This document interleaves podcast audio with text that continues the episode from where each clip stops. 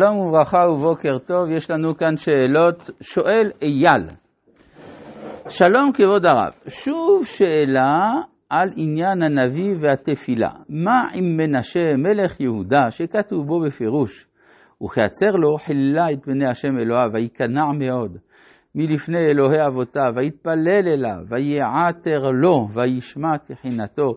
וישיבהו ירושלים למלכותו, וידע מנשה כי השם הוא האלוהים. ולגב, זה כתוב בדברי הימים. ולגביו לא זכור לי שנמצא לא במקרא ולא בחז"ל שהיה נביא. תודה רבה מראש לרב ולעוזריו. טוב, תשובה, הגמרא בעצמה במסכת סנהדרין שואלת על מנשה. והיא מתעכבת על, לגבי המילה ויעתר לו השם, שזה לשון חתירה. חתירה תחת כיסא הכבוד, בגלל שהמלאכים אמרו שלא לקבל את תפילתו. זאת אומרת שעצם הדיון, איך יכול להיות שהתקבלה תפילתו בכל זאת, זה בא להראות עד כמה שהדבר חריג, וזה הראייה לכך שתפילה היא בימי התנ"ך דווקא על ידי נביאים. השאלה נראה לי לא על עצם קבלת התפילה, אלא עצם זה שהוא. כן, הוא, כל אחד יכול לנסות. יש גם אנשים כתוב מתנבאים. מה זה מתנבאים? הולכים בדרכי הנבואה, גם אם הם לא נביאים.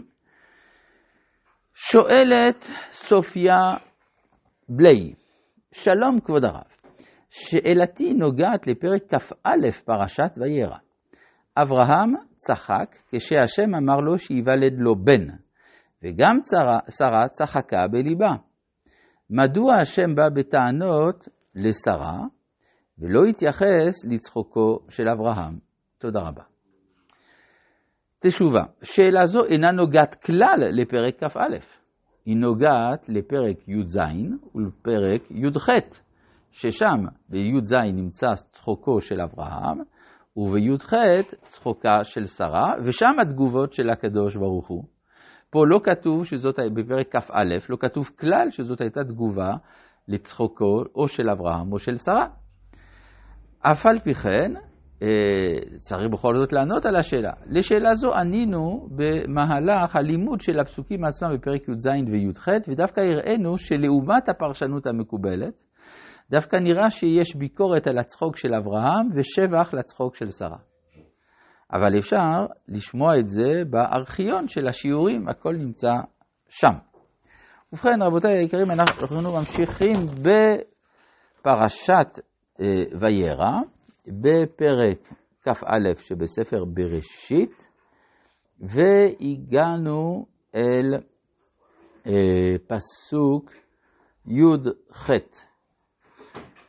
קומי שאי את הנער והחזיקי את ידך בו, כי לגוי גדול אשימנו, ויפקח אלוהים את עיניה, ותרא באר מים, ותלך ותמלא את החמת מים, ותשק את הנער.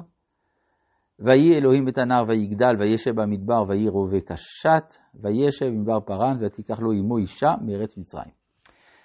מה הפסוקים האלה אומרים? הם אומרים לנו דבר מאוד מעניין. יש פה בן של אברהם, בהשכמה בבוקר הוא הולך אל מותו, בסוף מלאך מתערב ומונע את זה, ויש פקיחת עיניים של ההורה, בדיוק כמו שמצאנו באברהם, שהוא ראה עיל, ואז יש אה, אפשרות להציל את הילד, ובעקבות כך ברכה שהוא אה, ירבה, ולא עוד, אלא שמיד לאחר מכן גם מספרים לנו על חתונתו. זה בדיוק המוטיבים הבסיסיים שיש בעקידת יצחק, כשהכוונה של התורה פה היא ההבלטה של ההבדל. ההבדל הוא האופי המוסרי, מבחינה מוסרית האופי של שני המאורעות הוא שונה לגמרי. אצל אברהם כל המעשה הזה הוא מעשה של מסירות נפש, ואילו כאן זה מעשה של בדיעבד. במילים אחרות, אה, ישמעאל מהווה כמין הקדמה, כמין טיוטה, אפשר לומר, ראשונית להופעת ישראל. והדבר הזה יהיה לו אחר כך השלכה לגבי עקידת יצחק.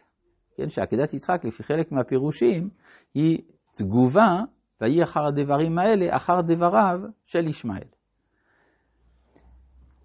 אה, יש אגב הערה מעניינת לגבי ותיקח לו עמו אישה מארץ מצרים.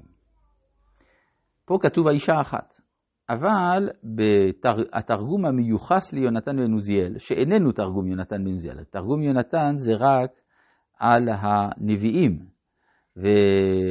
אבל יש אה, תרגום שקוראים לו יונתן, שהוא כנראה תרגום ירושלמי, זה השם האמיתי שלו, על החומש, ושם כתוב שלאותו בן היו שתי נשים, והאחת בשם עדישה והשנייה פטימה, פטימה, שזה השם של שתי הנשים של מוחמד. אז כך שאנחנו רואים שבעל המדרש, בעל התרגום, מקשר בין הזהות ישמעאל שבתורה לבין ההופעה של האסלאם כנראה בימיו, או קצת לפני ימיו של מחבר התרגום הזה. כן, מה? הרב, מה שאמרת שזה בדיעבד, בגלל שזה היה הסוג של אגואיסטיות של הגב? לא רק זה, הרי היא, היא לא התכוונה לקחת את אה, ישמעאל לעקדה כלשהי, הרי זה רק, ותלך ותטע במדבר באר שבע, וגם ויכלו המים מן החמד, זה לא, זה לא דבר מכוון. כן. לפני יומיים הרב אמר שישמעאל היה כנראה בסביבות גיל 16. כן.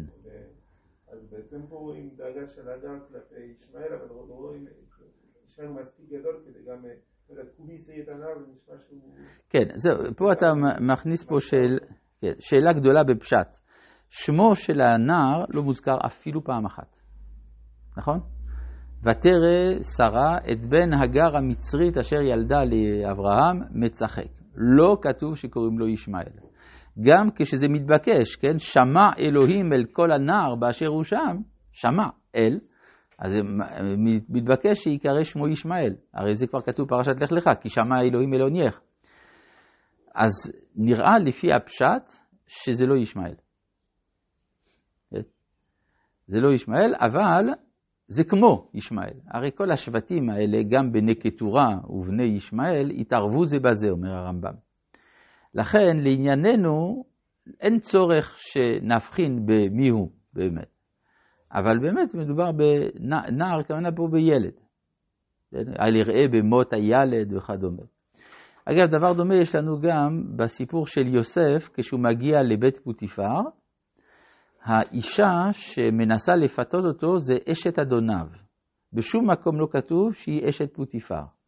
אנחנו גם נראה את זה, שהכתוב בכוונה מעמעם את הזיהוי, בגלל שמבחינה היסטורית כנראה שהאישה שמנסה לפתות את יוסף איננה אשת פוטיפר. אבל לענייננו, זה חשוב שיהיה אפשר לחשוב את זה. ברור. רגע, מה? מה אתה רוצה? אה, כתוב על פני כל אחד נפל, זה כתוב במפורש בהמשך פרשת תולדות, אני לא מבין מה, מה הצורך בכלל לדון בזה. טוב. אבל זה כמו ישמעאל, זה, זה אותם השבטים, זה אותו היגיון, זה גם הגר, זה אותה האם וכדומה. כן. אה, אה, ויהי בעת ההיא. עכשיו פה חוזר אלינו הסיפור של אבימלך. אנחנו לא יודעים, יכול שכן חוזר, יכול שלא חוזר. הרי אנחנו יודעים שכאשר יצחק, כאשר אברהם נפטר, אז ישמעאל היה בהלוויה שלו. אז אה, אנחנו, התורה מספרת לנו רק את הפרטים הנדרשים להבנת המהלך של התולדות. יש הרבה הרבה דברים של שנים רבות שהכתוב לא מספר לנו. למשל, וילך עשיו אל ישמעאל ויקח את מחלת בת ישמעאל. סימן שהוא יודע איפה ישמעאל. כן? ויהי בעת ההיא. ויאמר, אז פה אנחנו שוב חוזרים למפגש עם אה, אבימלך, והשאלה היא, מה זה עושה כאן? כן, פתאום אנחנו רואים, ויאמר אבימלך, ופיכול שר צבאו אל אברהם לאמור. מי זה פיכול? פיכול זה שם, כמו שאבימלך זה שם שמי ולא פלישתי, פיכול זה שם מצרי. כן? כלומר, יש קרבה בין גרר לבין מצרים, אז זה ברור שגם הבן של שר הצבא שלו ייקרא, סביר מאוד שיהיה עם שם מצרי, יכול להיות שהוא אפילו נציג של מצרים אה, בכנען. ואז הם מגיעים אל אברהם. מה זה עושה כאן? בכל זאת נעסוק בפעם הבאה.